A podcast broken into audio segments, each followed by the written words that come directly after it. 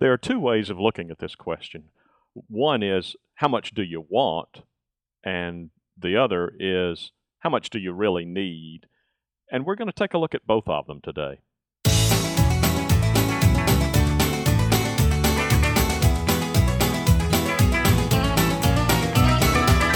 Welcome to Longleaf Breeze.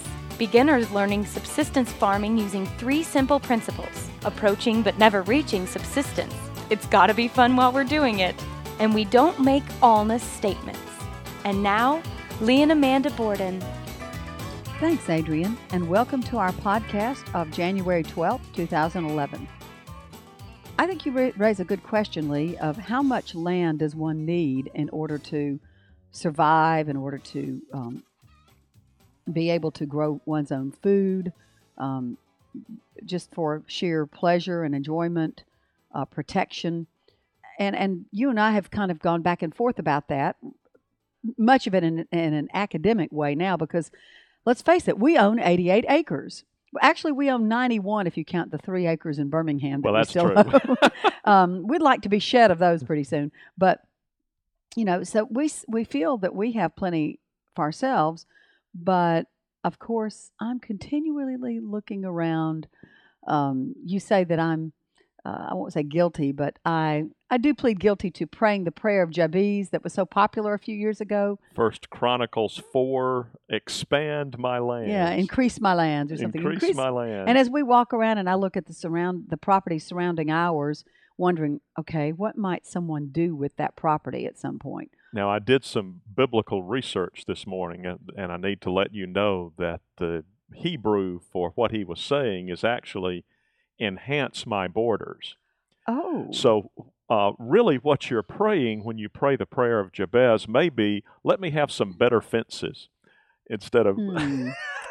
That's really not what I have in mind. And it's not that I'm greedy. I, I just want to know that what is going on around our property you know in the future right now there's nothing going on around it and that's just great but in the future i want to make sure there's nothing that would disrupt the beauty the view the productivity of the land that we currently occupy. There's an old saying that uh, most anybody who owns property says all i want is what's mine and what's next to it. Yep. And i think that is certainly descriptive of you. You whenever we are over on the borders of the property we now own. You're continually coveting what's beyond those borders and saying, we need to pick that up. We need to get that. But now that I know the biblical interpretation of covet means only if you take action to try to secure it. And the only action I want to do is legal, legit, offer them money if we get to that point. But so I'm really not coveting it. But I am anxious to have um, security and some assurance that the way that land looks now is the way it will stay. And when you don't own it, you don't have that control. And there is a bona fide recreational purpose to owning land, particularly land close to where we live. You and I love to walk, and uh, in this season, particularly when there's less you can do by way of cultivating crops. Right. It's particularly pleasant for us to just walk around and see what's going on in the woods and see how the trees are changing, how the colors are changing, what birds have arrived or departed, uh, how the frogs are doing down on the pond. We're just, we really enjoy seeing the land in its uh, more or less raw form. Mm-hmm. That's right. And the winter time is, is pretty for lots of reasons. If, if it's not so cold that you can't stand it, you can see into the woods. You it's you, you're not sitting around worrying about the weeds and the so thorns pretty as much. when you can it's see really through the woods. It's um it's a neat experience the wintertime walking around and looking through the forest. That's right. And of course, you have an interest in deer hunting. And it's a good reason to have some land. land. a certain amount of property to bring that off as well. Obviously, you need to be close to where deer bed, and you also need a place where they feel secure enough to feed on a regular basis. You can't do that right next to where you live. So And and what do you think the minimum acreage would be if you have suitable woods for, for being able to hunt on your own property? probably 25, 30, something like that. I would think you would want to have that much property just so they feel secure. Mm-hmm. Yeah, I just just wondered about that. know. And obviously, again, we have enough for that. So that's one side of it. You always want more. It's fun to have forest, it's fun to have acreage to wander around on.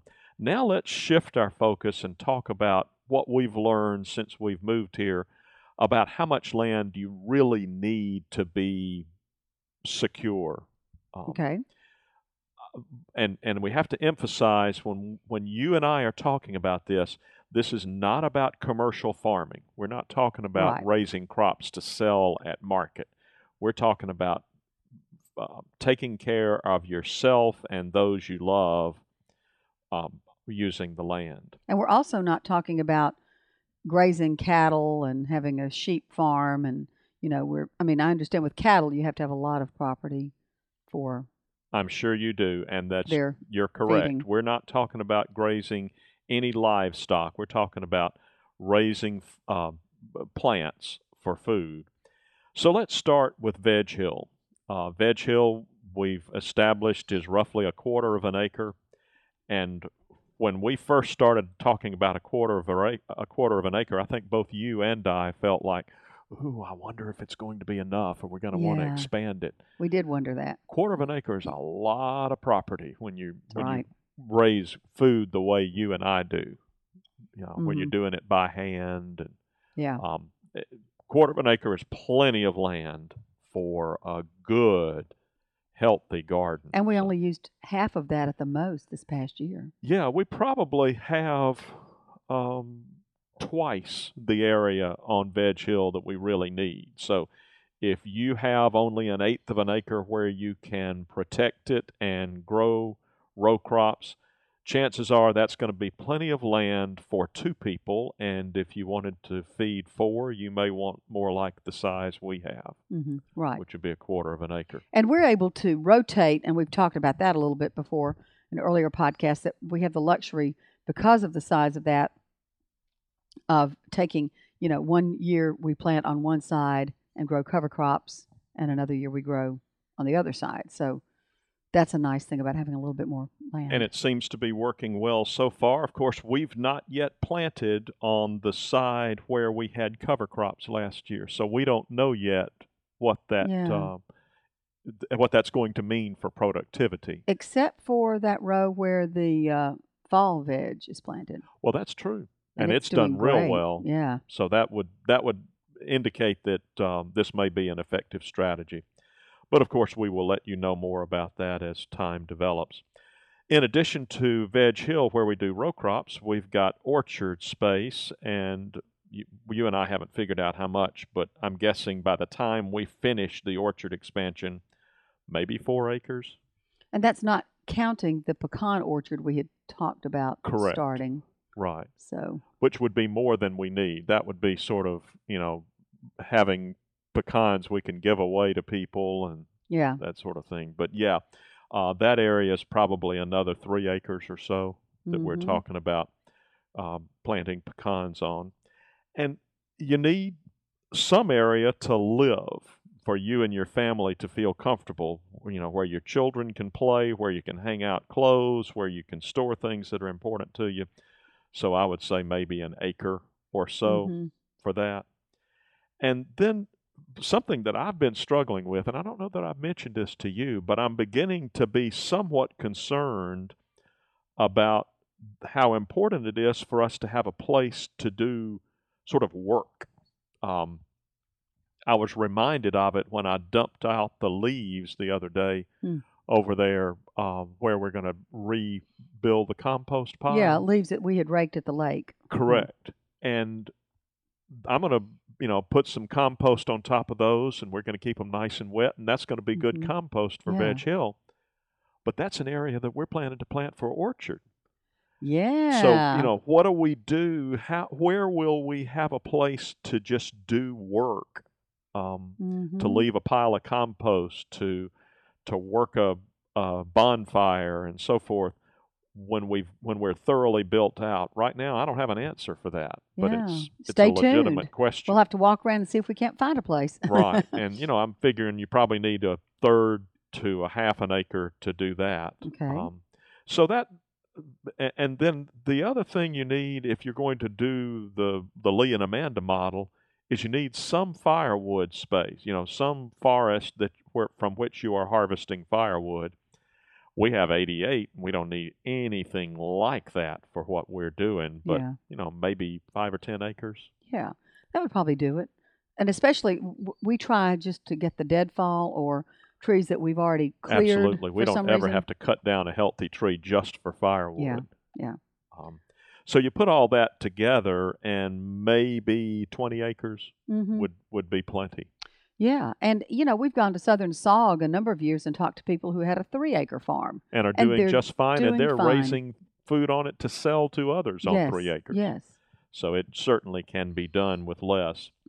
But I'm, I'm I guess I'm describing a, a subsistence mentality where you really do have enough and it's sustainable and you don't have to bring in a lot from outside Right. to, Yeah. to keep it going. Yeah. So you're right, but sometimes it's harder to buy the smaller tracts of land if somebody doesn't want a thousand acres or a hundred acres. It does seem to be quite difficult to find smaller hmm plots. Parcels. Yeah, they want to. Um, Well, I mean, just when we drive around this area and look at the for sale signs, it typically is a 100 to 200 acres, maybe in some cases 40. Yeah, but know. not 10 or 15 Yeah. or 20 or something like that.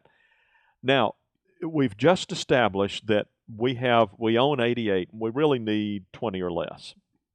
So one way of looking at it is to say, well, we should be in the process of selling some property because we have more than we need. But that came home to me the other day when a nice lady in town and I struck up a conversation about this. And I was saying, you know, we own this property. We really don't need that much. We could get by on 15 or 20. And she said, well, sell us 10. And immediately I knew the problem with that. I don't have any interest in selling property. I don't either. I'm glad you said no. Well, it, it just, you know, it would be crazy for us. At least it feels crazy for us. It'd be almost like somebody saying, "Uh, "May I buy your right arm?" I, don't have any interest in giving up a portion of this property we have come to know and love. I know. And, you know, we should mention that we have two children, and one of whom's married, so that's three children, and a grandchild. And we hope for more grandchildren. And uh, so we think this is not just for us. This is something that we hope to have multiple descendants to whom to leave this property. And it's important to us to make it as attractive as possible to our children and grandchildren. So um, we're Mhm. hoping to hold on to it and enhance it. That's right. I don't mean enhance it by making it bigger, but enhance it by making it better. I Well, we know might you make it you would love to make it but bigger. we might but make it bigger. mainly I want to make it better. I Yeah, want to make yeah. it more beautiful. I want to make it more functional. I want to make it more productive. And, And I think we can do those things over time. Uh, our friend Ted Leach, um, his saying on this will always stick with me. He said, Most people overestimate what they can get done in a year. Most people underestimate what they can get done in 10 years. Hmm. And In I think 10 if- years, yeah, right. I think if you and I stay after this month in, month out, year in, year out, we will be pleased and gratified at the end of several years to see the significant difference we have been able to make in longleaf breeze. So Well, I, I certainly would agree with that because we've talked about we've been here, we've owned the property for three years. We really didn't start in the first year doing that much to it because we were trying to figure out where we wanted to put things. But I'd say within about two and a half years of work, we've noticed a real difference, and we're always regretting that we didn't take more pictures yeah, for the before and yeah, after. we'd love to be able to go back and see how it looked before we did these things. hmm So, you know, I can believe that. We're pretty task focused about it. And um, so I, I'm optimistic that we can get a lot done that will enhance the, the property. Anything else we need to add on this issue about how much land you need for subsistence farming? Well, you know, I think it, over time, the more I get to know other people who are who are doing subsistence farming um, and different scenarios that they're going through, I'll probably have a my answer might change over the years. So um, I'm open, but I know people who own a lot more land than we do, and a lot and people who own a lot less, and um, it just depends on what your approach is. Because certainly, if you're doing square foot gardening, for example, You could You get could- by on much less. oh yeah, much less. You know, that's a good point. Our idea about what is enough is probably shaped in some significant part by what we have experienced here. If we Mhm. owned three acres, we might be saying, you really need four or five and you'd be fine. yeah. And Um, you need sun because we have three acres in Birmingham. Boy, is that ever true. if without enough sun, you just flat aren't growing food. Yeah. So you definitely need to find, yeah, Veg Hill is in full sun, and if it were not in full sun, it would be significantly less productive. right. Good. So I mean that's another another piece of uh, you know what and and of course how fertile is the land. I mean that's always another um, issue. And is Hey, it could you ever have land less fertile than that than we have probably not, or is it swampy? Is it you know lo- bottom land? I mean there are just Yeah. so many And- other factors. And in, in all sincerity, yes, you could. Our our soil is not the most productive, but it's not the least productive either. It's okay. It's Yeah, just very sandy. yeah, sandy loam. Well, But um, let's finish up with just a brief little um, note about the weather event in which we just passed. that's Um, right.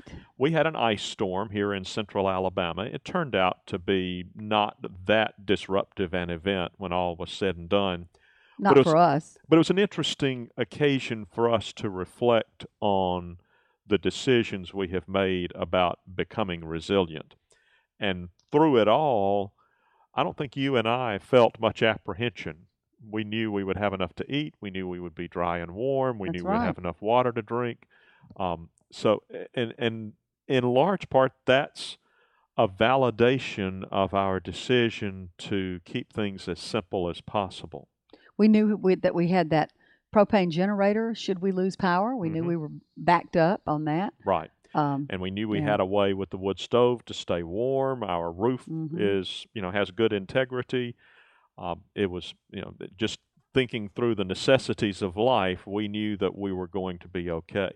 And the day, I should add, the day that we, uh, the evening of the event when we were supposed to stay off the roads, and we did, we complied with the request of the authorities that, you know, if you don't need to be on the right road, don't get out there. Um, I was able to procure fresh collards for our supper by simply walking out onto Veg Hill Sure. and cutting them off the plant, and we had them that very evening. Yeah, that's our nice. um, God's refrigeration system in our veg garden, um, oh, you know, fall veg.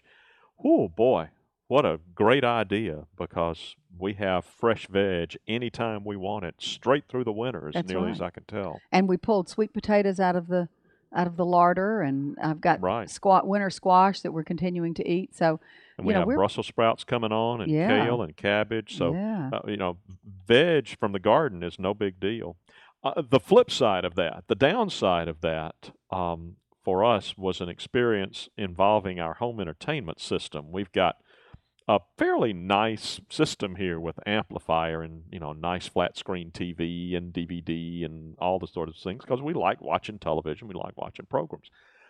The night of the national championship game, um, the other team in our state, Auburn, we're, we're Alabama fans, but Auburn was in the national championship game, and I had to be on a chat, so we had procured a set of wireless headphones for you to use to watch the game, and I pulled the receiver out to install these headphones and did something. I don't know what it was, but I did something that shut down our whole home entertainment system. hmm It is all non functional right now. And for me, it's a reminder of the bad decision we made, in a sense, having such a complex system for watching television. It probably would have been more resilient, probably would be more sensible for us to have, you know, a television and maybe a DVD player, but not to opt for quite so many bells and whistles. And had we done that, You I could have be fixed able To, I could be able Yeah. to fix it. That's Mm. right. So now we're sort of dead in the water until the good folks at Sweet Home Theaters come bail me out of the jam I have created. So that's the a mistake we made, I think, in trying to make it a little too complex. Yeah, maybe, uh, and, and that's maybe another a topic for another podcast to talk about um, how to, as you install systems, make sure you understand how they work so that you can repair them yourself. Yes, and we did not do that, and now we're paying the price. Right. But we're out of time. You better get us out of here. Okay. See you next week. You've been listening to Longleaf Breeze with Lee and Amanda Borden. We'd love to hear from you. You can call the farm at 334 625 8682. Send email to letters at longleafbreeze.com. Our address is P.O. Box 780446, Tallassee, Alabama 36078. Visit us at longleafbreeze.com to learn more about the farm, to browse our archive, and to look over our planting database. You can also read the daily farm log, check in with Lee and Amanda, and talk with other listeners. That's longleafbreeze.com. Thanks for listening. See you next week.